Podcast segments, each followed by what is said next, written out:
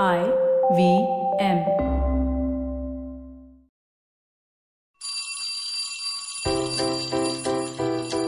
Hello, one. Hello, all. Welcome to the Diary of the Traveling Professor. And I'm Siddharth Deshmukh, your friendly neighborhood traveling professor, talking right from Scotland. Yeah, from Scotland. So I traveled uh, quite a bit. I mean, I went uh, from, uh, took a flight from London to Glasgow.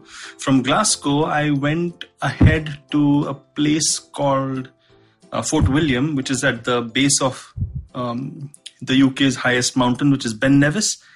And from there, after a lot of splendid walking in beautiful weather, Scotland was blessed with uh, a really late summer and is still blessed. I'm still in Scotland.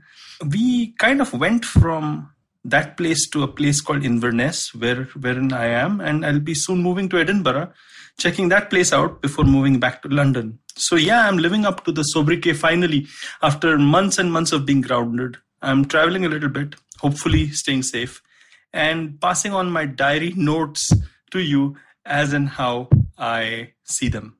Now, this Thursday, what I wanted to speak to you was about working from home. Work from home, work from home. You know, this has impacted the entire world. But it's interesting. Some of us were experiencing work from home for quite some time, especially those in the software development game, and especially those who were in the startup software development game, perhaps. Now, interestingly, you know, I experienced this maybe uh, even 15 years back, even 20 years back. And this reminds me of that wonderful statement that the future is already here, but it's only unequally distributed. I'm sure I'm mutilating that statement and I don't even know whom to ascribe it to, but it's a really good statement because what I experienced from, you know, about working from home is what a lot of people working from home are experiencing. Now, there are two camps. Camp number one can't wait to go back to office and start work. Camp number two wants to continue this. Where would companies actually kind of bend to in this new COVID 19 pandemic based reality? Well, one of the things that is certainly coming out is the costs angle. And companies are beginning to figure out that paying the high rents and associated costs is something that can be totally avoided. Of course, I mean, there are other costs of equipping somebody to work from home does cost a bit to the company, but it is still a fraction of the cost that you would pay for renting something out.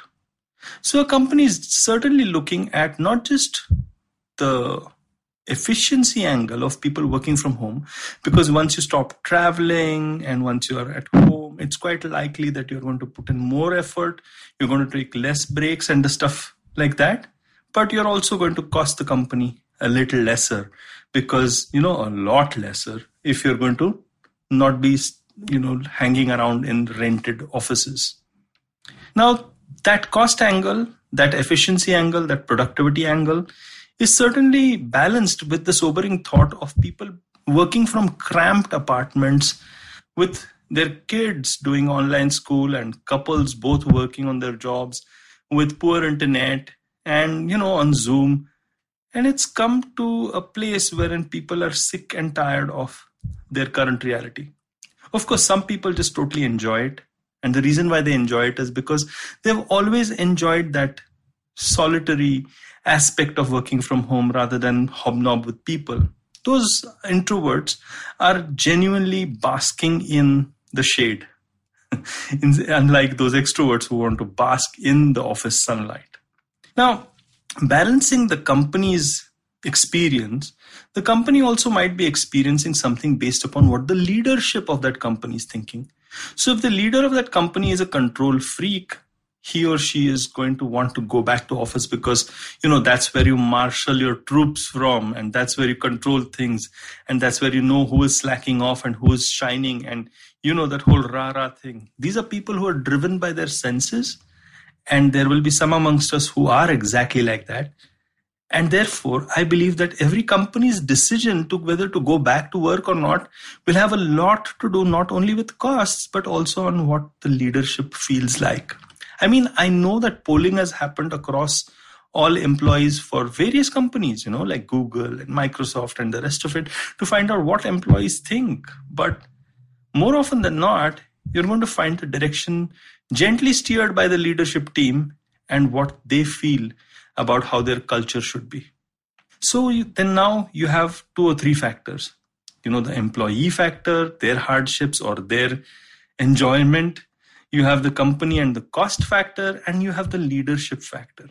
I'm wondering how it's going to play itself out, but I believe that it's all going to boil down to a couple of things. One is how long is this pandemic going to you know continue. Because i believe in the power of inertia. If people get set in their ways and behavior patterns set in i think there are going to be enough emotional and physical and infrastructure oriented investments made by both companies and employees to actually make this new reality work. So if we are going to see a pandemic oriented lockdown reality for the next year or so my bet is that offices are not going to be the forces that they were going to be in the first place. The second thing would be if you know a vaccine is created and everything goes back to being hunky dory, and over the next three or four months, you know people have the ability to go to offices. Well, now then we have a real choice, and I believe that the choice would be to go back to normal, and that would mean going back to the offices that we have not been visiting.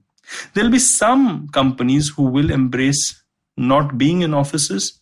There'll be the startups and there'll be the avant garde companies of the future, and they will be working with their employees because everyone will be aligned to their new reality, which was triggered off by the COVID 19 pandemic, but they would have done so in any case.